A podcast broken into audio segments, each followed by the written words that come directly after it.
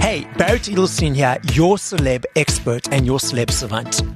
Celeb Savant is a weekly entertainment show. We have long form career retrospective type interviews with celebrities, singers, actors, and industry experts. 360 is an Australian rapper who has released four studio albums What You See Is What You Get in 2008, Falling and Flying in 2011, which peaked at number four on the ARIA albums chart and was certified platinum. Utopia 2014 and Vintage Modern 2017. 360's second album provided four charting singles, including Boys Like You, which peaked at number three on the ARIA singles chart and was certified four times platinum. At the ARIA Music Awards of 2012, he received six nominations and won the Breakthrough Artist Release Award for Falling and Flying. Up next on Celeb Savant, we've got 360. Where do we find you in the world and how are you doing? I'm in Melbourne, Australia. I'm in uh, my studio at the moment. Um, I'm doing really well. Yeah, just uh, came off a, a, a tour for the last couple months, I think, Mm. and uh, just working on a new album now. Why the name 360? Where does that come from? Um, so the the real story is kind of not that cool, but um, I was like, I used to go on rap battle forums when I was young, and uh, you would have to type up like lyrics and battle people over the internet. Okay. And uh, I I used to use I was like 14 or something, and I used to use Eminem lyrics and steal them. So I got banned from the name when I think it was uh, Many Styles. And Okay. then I, my friend had an account that was under 360. So I started using that. And then it was spelt, it was spelt a little bit differently though. So I've just changed it to the numbers now, Yeah. but that's, that's it. I started, they just stuck with it. and why did you decide to change the the spelling to numbers? Oh, it was kind of, it was, it was hard to really read it. It, it's kind of like, if you look at my Instagram tag, it's kind of like that. It was, Okay. it's, it's hard to make sense of it. So I just thought I'd, I'd make it simple. Uh, you mentioned rap battle forums. What is that? rap battling is where two rappers go up against one another and they pay each other out. So it's like a roast, but in rap form, or it's Okay. like boxing, boxing, but rapping. So you, you, you get given an opponent and then you kind of practice for them and work out what you're going to say to them and then try and figure out what they're going to say to you and rebuttal what they're going to say. It's, it's kind of, there's an element of freestyling to it as well. So yeah, um, would you normally know who your opponent is pre to the time, or is it a surprise as you arrive? So back in the day when we first started doing it, like you didn't know who your opponent was. You got, you just got to the venue and they would pull your name out of a hat and then you Yeah. go up and just have to make it up on the spot. Yeah. It was actually, it's quite difficult doing it that way, but it's so impressive how some people can just do stuff and make it up on the spot and then just keep, keep it flowing. Yeah. Um, and then now it's evolved to the point where people know ahead of time. So they prepare, they fully write for it. So they bring about three rounds and it's there, there's three rounds and they're about 60 seconds long or so, actually these battles these days go for an hour long. So Okay. it's just like back and forth, like this, this brutal kind of lyrical matchup. So the ones that you today you mentioned that the people know who their opponents are. Do, do they ever do the surprise one anymore? I'm not sure if you know, or is it always pre? Um, it's mostly pre these days, but they still do some events where they, they do actual freestyle ones. Yep. Okay, lo- lovely. I love the background. So now let's rewind. So I'm gathering, if I'm correct in my understanding, that you started with these battles as a teenager. So how did that story uh, accumulate to where we are currently? I was always into making music. Um, I never thought it could be a career.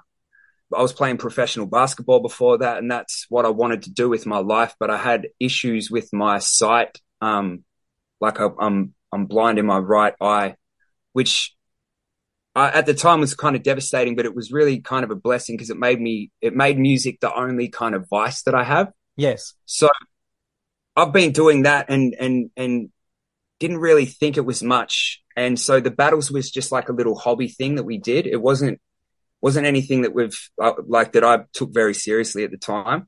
Once the music career really took off, battling's also taken off on a massive scale now. Like the the battlers around the world are crazy good. Um, I'm keen to get back into it as well, but the yeah, I started making the I started dropping singles in like the mid twenties, and then just naturally evolved into that, and the radio started playing it, and music became the main thing rather than battling. And were you surprised that the success of the music because the radio started playing it, or were you just like, okay, this is the tra- trajectory I wanted to get on, and it's just moving forward as I expected? I I had I was very much into like uh manifestation and and the law of attraction and writing down your goals and what you yes. want to achieve and all that. So I had I had this idea that I was going to do really well, but I didn't think it was going to do as well as it did. Like I had, I had all these goals written down to go gold. That was like what I considered to be amazing. Yeah. Um, and, and everything just went multiple platinum. And then yes. that's, that was like, that was mind blowing. It was absolutely, absolutely crazy. All, all the goals that I, I wrote down literally came true. Like it's so, it's, it's crazy to think about. So you mentioned the law of attraction. I also love the law of attraction. I like, I'm a big uh, proponent of it. When you put down your vision board or your list of goals, did you just put it down and then step away and let things happen? Or did you visualize or look at it every day? So every night when like me, me and my mate would often stay together when we were writing, we would each night we would spend ages doing it. We'd just sit there, imagine ourselves on stage, but yeah it would it would actually feel like we were there. Like it was like we get um, complete adrenaline rush and felt like you were on drugs. Like we just sit there, just kind of shaking and just like whoa, and just picturing all this stuff happening. But like I know, I know a lot of people just think it's uh it's crazy talk, but if yeah. you think of the placebo effect, like the power of the mind is is incredible. Yes, and um, and it's it's it, it doesn't just mean it'll magically happen. Yeah. It just uh, what it does is open up open up the doors along your journey in life, but you've got to walk through them and you've actually got to put the work in as well. Mm. If you do that, then you can actually achieve whatever you want if you truly believe it. You just, you know, you've just given me a reminder because I've had my mind sometimes kicks in with some doubt and it was like, oh, and you, I had to speak to you this morning. Thank you. you've allowed oh, that's me to, awesome, I'm glad. I'm glad. You've allowed me to, some aha moments. I appreciate it. So now let's dive into your creative world, your creative brain. So from zero to three to four minutes, what is that journey of creating? Is it easy every time? What invigorates the music? How long does it take every time? Let's dive into your creative brain and world. Okay. If I, um, if I forget any of those questions, feel free to just jump in and ask me. For me, uh, I, I write very much about things that I go through and things that I see happening in just in the world. Um, I have to talk about what I go through because it's in in a, in music form and rap form because I very much struggle with communication okay. in talking day to day wise. So when I get in there, I, I, just put on a. Usually, it's like listening to a beat, um, figuring out what I want to write to. But when I find the beat that's really speaking to whatever I'm going through at the time, then I just play the I play the beat over and over and over, and I will. It's it's like freestyling um, gibberish and just words that don't really make sense to try and figure out the flow that I want to use. And then when it comes, my favorite part is writing the lyrics. Um, when it comes to writing the lyrics, it's just like, it's so hard to explain, but when you get in the zone creatively, there's something, there's something higher. I feel like it, it's, it's a connection to something greater than yourself. Yeah. And it's almost like you're, gifted something from somewhere, like the heavens or the, you know, yeah. space or whatever. It's, it's like something is handing, handing these words and it's like you're channeling something, yes. like you're, yeah, something's speaking through you. It's, it's, it's very hard to explain, but it feels like a very spiritual process. And I think the more you do it, um, it's quite addictive. It, it, because that, that feeling of being in, in a flow state is just like, it's it's it's remarkable. It's it's like a drug. Um, but that's that's that's basically how I write. Um, I often write in my phone as well because I mm-hmm. just will be just walking around and have things come to me. But as far as albums, it takes me a long time to write albums because I put a little bit of pressure on myself. Um, if I'm if I'm releasing mixtapes, which are just um, about like bunch of songs over beats that aren't yours, and it's for free. If I'm yeah. releasing mixtapes, I I can just churn them out. It's like because they're for free and there's they're not going to be sold and it's not like an official album kind of thing. It's like I have this added pressure all the time. Um, and and when I'm making mixtapes, I don't feel that pressure. I can I can just let go and have fun with it. But I'm trying to be less uh, uptight when it comes to writing album okay. stuff. So hopefully, I'll have an album, then my next album done this year. First is more of a statement. You mentioned about channeling. So I've spoken to like almost 200 artists now. And so the reason I was smiling when you were saying it is so many of them have said the exact same thing. They're in the zone. It comes from the ether, from that higher consciousness. It just channels through them and they're the vessel. So when you said you're not sure if you, uh, if it makes sense, it completely makes sense because I've heard it from so many artists already. That's why I was oh, smiling awesome. when you were saying it. So that was super cool to have that reaffirmation again. The other oh, thing awesome. is how often do you release the mixtapes that you mentioned? So, uh, mixtapes are a, a, crazy promotional tool. Um, I think okay. they're such a smart way for artists to show their range. Like if you're like if you're coming up and you you want to work with producers, it's it's a way of showing people the type of songs that you would make if you if you had the caliber of producer that made that song that you're jumping on. Yeah. Um. Oh, so to release them up, usually I I put I about I reckon two for every album is usually what I try and do yeah, it just depends on the, how the writing how the writing is going, and okay. you know it's, it's hard to predict it. Okay, so now why, if you don't mind me asking this question, so the pressure that you put on yourself for a release of an album compared to a mixtape, why is that extra pressure there? What is it about it that makes you feel okay? I have to feel this extra bit of whatever in order for that to be released. Um, I think because it's it's an official release, like the fact that it's like it I feel like mixtapes you can just put out and you can they they just they're just out there, but they don't really I don't think they shape an artist's like I don't I don't think of artists as their mixtapes. Like all my favorite rappers, I never think about their mixtapes okay. when I think about their skill level. I think it's just like that pressure, you know, when when something's when something's gonna and you and also when you're a bit bit of a sensitive person with the with the self conscious and shy and shit like that, it's uh, yes. uh, yeah, it, it can it can make that hard. So how many tracks are on a mixtape compared to an album? Are they same amount of tracks or a little bit? Uh, usually, usually it can, it can be whatever. Like I've done a few okay. mixtapes that only had three songs on it, but I've done ones with 27 songs on it. Oh, so wow. it can, okay. whatever you want. The one that I just dropped was 10. So you mentioned that those songs or mixtapes are stuff that's already been released by other artists. Was my correct my understanding? But then you're adding your own words on, or yeah. So so they're over over famous songs like yes. Um, Lil Durk or J Cole beats yes. and stuff like that.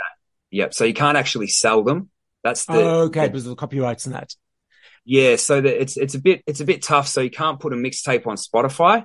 You can yes. only ever put it on like YouTube and certain social media sites. But it, it, if it goes on Spotify, it's uh you can get done for copyright. And the words that you've ever created for a mixed, a song on a mixtape, have you ever thought, okay, cool, this could actually be a good lyrics for a song that could be released on an album and then you create a song from that? All the time. Yeah. Okay. Uh, all the time we'll, we'll think that. And then I'll just think because I've, I've written it right now and the, the mixtape is what's being worked on. I'll just always yes. just leave. But it always happens. Like I, I feel like a bunch of the stuff that I, I've just put out on my most recent mixtape is probably album worthy lyrics wise. I, I, I do, I would have, I would have put them out if it was the right time. Lovely. So now I'm not sure if you're aware of NLP, neuro linguistic programming. So NLP is the way people process information. So people are dominant in one, secondary in another, and tertiary in another. So there are three of them. There's visual people. They create pictures from the information that, that they are processing. Auditory people. It's about the words, understanding the words, understanding the sentences and paragraphs. It's all about the audio.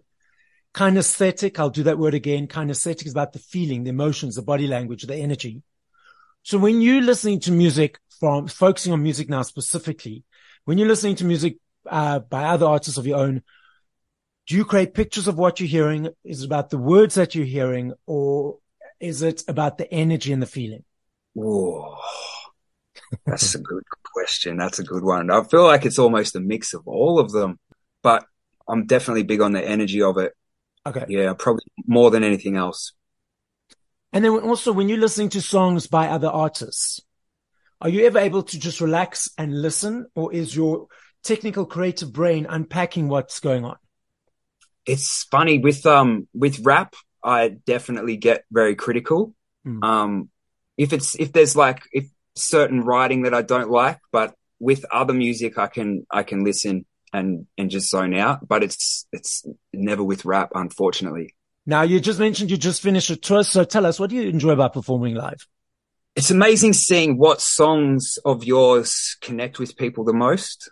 And it's also just, just a crazy experience getting out on stage and doing, doing music live is, is amazing. Um, and, and the release that you get from it too. Um, I, I did, I, I've, I, I was in, uh, rehab about three years ago and I so I've been away from the music industry for about five years, only okay. since 2023. And, um, I had my first tour back, uh, last June and that was like ex- extremely exciting. But I, I got, I was, I was so nervous. Like when I was getting up on stage, um, I had like all these cobwebs and, and, and I was so self conscious. I felt so, uh, so stiff on the stage, like mm. I hmm. couldn't loosen up. And that, that was kind of scary at the time. It was like, I don't know if this is really going to be for me, if I can't like get over this feeling. Cause it was just so, so hard to deal with the anxiety. Yes. Um, but in this most recent tour that we did, um, I've just been, I've been really looking after my health and my fitness and I can just feel myself getting a lot more confident within within me. I, I, had a lot of doubts before and, and I had a lot of confidence issues before that, but I'm starting to, to get all that back now after, you know, really eating well and taking care of myself. Um, it's, it's made crazy difference on mm. my, my state of mind and my well-being. So do you maybe think that it, the doubt is just that I get it as well in different scenarios. So obviously not performing live on stage, which is completely different. But my doubt, everyone has their own experience. But do you think that it's just mm. that brain talk of like that, like I call it the parrot on the shoulder, that blah, blah, blah, like that chatter, chatter, chatter. And it's like, shut up, keep quiet. Like, and sometimes that chatter overtakes that trying to tell that parrot to shut up. So do you feel maybe you're having more experience now in the conference to tell that parrot to shut up and it's quietening down more, re- more quicker and more uh, regularly compared to before. That's it. That's a that's a really good analogy, and it's it's like if say say you've got your computer on and you've got YouTube open on the internet, and then you open a new tab and you've got a you've got about four videos open playing at once. I feel like yeah. Yes. Before, when I was unhealthy, that's what my mind was like. It was very noisy and just like a lot of shit was going on and just it was hard to concentrate.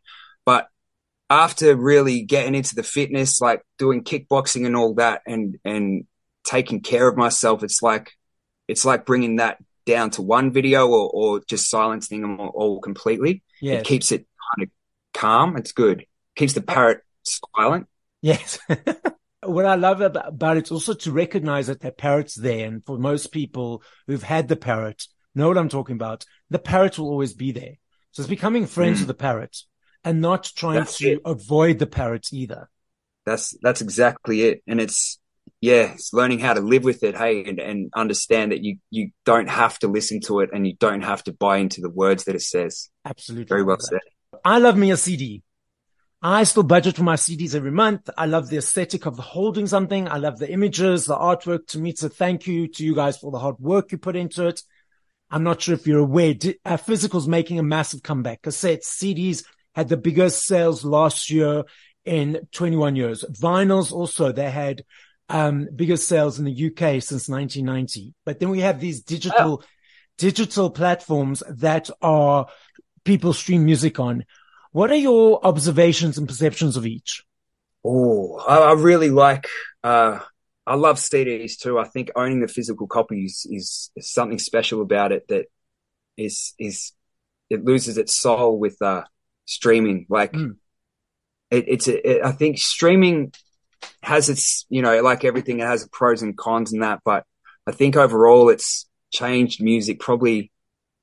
I'd say for the worst. Um, yeah, I, I, I feel like I don't listen to full albums as much anymore. It's just playlists hmm. um, mm. of, of my favorite songs and stuff like that. But albums, albums are special though, and it's yeah, good way of good way of supporting people. I need to get back into it. I need just I need to be about. I need to start buying albums again. Because I mean, it's that whole experience. You go to the store, you're like, ah, oh, what am I going to choose today? Ripping open the packaging when you get home, looking at the artwork, putting it on. It's like a whole journey and experience. Whereas like on, I find on digital, I have both, but I find on digital, it's like, oh, cool. Okay. Oh, maybe I like the song. Oh, I don't feel like the song for like skip forward uh, halfway, you know, whereas if you've yeah. invested that time and energy and money into a whole body of work, it's like you take the time to absorb it, absorb it mm. and experience it. Hundred percent. And, yeah. and people really connect with uh, the person, like the personality of the artist more through an album, I reckon. Yeah. Like on Spotify, you can't really get a gauge of anyone's personality, but through albums you can. If if it's coming back, that's amazing. I actually had no idea about that. That's that's actually really cool to hear. Yeah, it's, it's massive comebacks, and actually, what's interesting is the teenagers late teens and early 20s that are buying it, not like the older generations of nostalgia. It's actually the younger people that are buying it, which is super cool. Oh, awesome. That's yeah. amazing. so some good news.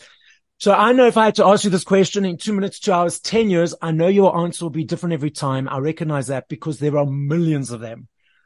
But if you had to push play to five songs by other artists once we finish this conversation, what would those five songs be and by whom?